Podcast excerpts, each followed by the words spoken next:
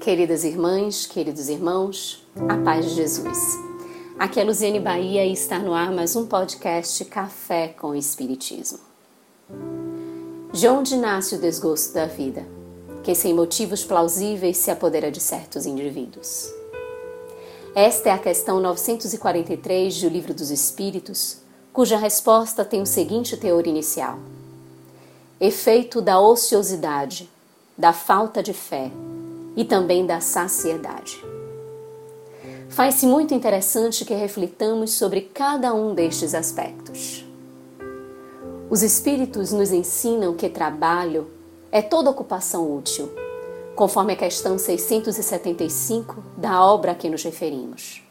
Logo, a ociosidade refere-se à ausência de uma realização que possa ter utilidade. Ser útil é elaborar um ofício e atender às demandas sociais. É descobrir e engrandecer uma habilidade, oportunizando-a a todos. É estar disponível a atender às dores alheias. É servir, na medida do possível, todas as vezes que necessário for o auxílio. Tudo em a vida possui a engrenagem do trabalho, que nos convida à superação constante de nós mesmos, em um processo de educação fascinante. Assim, o ocioso é aquele que ainda não investigou seu próprio interior e está sem perceber a sua funcionalidade diante da comunidade que o envolve. Segundo o espírito Joana de Ângelis, em sua mais recente obra, sob a psicografia de Divaldo Franco, Vidas Vazias, adverte-nos que a ociosidade também está presente na ocupação indevida, o que origina uma mente dispersa, vazia, imersa em futilidades, propícia a influências espirituais negativas. Diz a benfeitora: a busca pelo novo, por informações rápidas, fragmenta a mente, altera a capacidade do raciocínio, da reflexão. Entidades desencarnadas perturbadoras inspiram a busca de tais desvios de atenção, quando não encaminham a mente e desestruturam os tesouros morais. Desfocados em relação aos reais tesouros, distanciamo-nos do sentido da vida, permitindo-nos ao desânimo, à tristeza, ao descompasso, diante da bela sinfonia do existir. Mas os espíritos ainda afirmam que a falta de fé também conduz o homem ao desgosto pela própria vida. O que seria a fé? Em quem depositar a fé? Quando falamos de fé, vem de imediato à nossa mente Deus. E não acreditar em Deus já se constitui um grande vazio, pois o ser humano está sem visualizar a paternidade amorosa do Criador, a sua misericórdia, sem se fazer grato pelo maior dos presentes que recebeu, a vida. E estar sem Deus é estar sem si mesmo. Santo Agostinho, em seu livro Confissões, relata que, diante da conversão que se iniciava em seu interior, procurou buscar a si mesmo para o alto encontro e, para sua surpresa, identificou a Deus e percebeu que, ao buscar a Deus, identificava a si mesmo. Logo, negar a Deus é desconsiderar a vida que pulsa em nós, dádiva que nos foi concedida para que alcancemos a perfeição e o que nos cabe no contexto da criação. Fé é entrega, confiança e necessita ser desenvolvida, aprimorada para com Deus, conosco e para com o próximo. Quando sentimos a conexão que a fé promove, percebemos-nos envolvidos numa grande rede de amor. Identificamos a intervenção do bem sobre nós, tanto nas relações materiais quanto no devotamento dos espíritos superiores que velam por nós. A esperança nos invade e ficamos mais fortalecidos para enfrentarmos as vicissitudes da vida, sentindo-nos partícipes de uma grande comunidade de solidariedade universal. Como blasfemar diante de tamanha força? Como tergiversar e pensar em desistir se sentimos Deus em nós?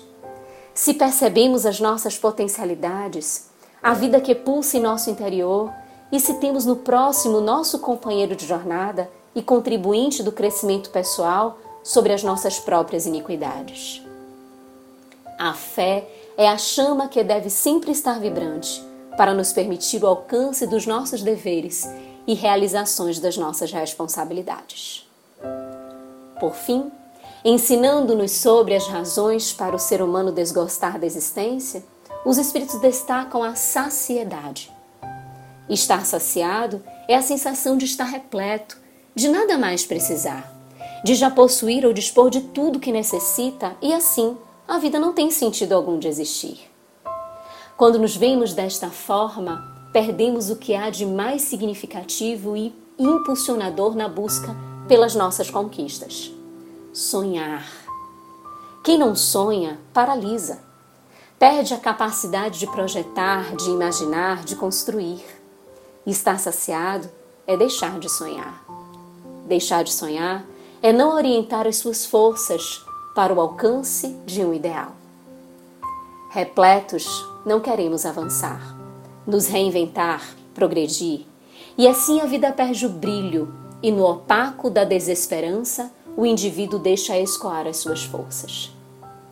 Para nos direcionar e nos fazer identificar o sentido da vida, Jesus nos trouxe o seu Evangelho. Objetivando dignificar o homem e a existência, propôs-nos o amor, o perdão, a compreensão, a solidariedade, oportunizando-nos o trabalho no processo de autoeducação, o que nos conduz ao progresso e à motivação constante para prosseguirmos até o fim. Seguirmos até o fim é sabermos perseverar, até atingirmos as finalidades divinas do caminho terrestre, continuando em trajetória sublime para a perfeição, como nos ensina Emmanuel em O Livro Pão Nosso, Psicografia de Chico Xavier. Assim, neste setembro amarelo, cujas reflexões se destacam sobre o valor da vida, a importância de vivermos, exultemos a vida, reafirmemos o seu valor, dignifiquemos a oportunidade valiosa de estarmos aqui reencarnados, imersos nesta realidade material, com todas as potencialidades para cumprirmos os nossos compromissos e buscarmos a nossa felicidade. Avancemos firmes diante das nossas dores, mestras e orientadoras do caminho, bênçãos de superação e progresso. E úteis, com a fé presente em nossos corações, idealistas e sonhadores, sigamos perseverantes e dedicados até o fim. Deus nos criou para sermos felizes. Avante, queridos irmãos. Vamos juntos. Unidos, somos muito mais fortes. Com gratidão imensa no coração, um grande abraço e até o próximo podcast Café com o Espiritismo.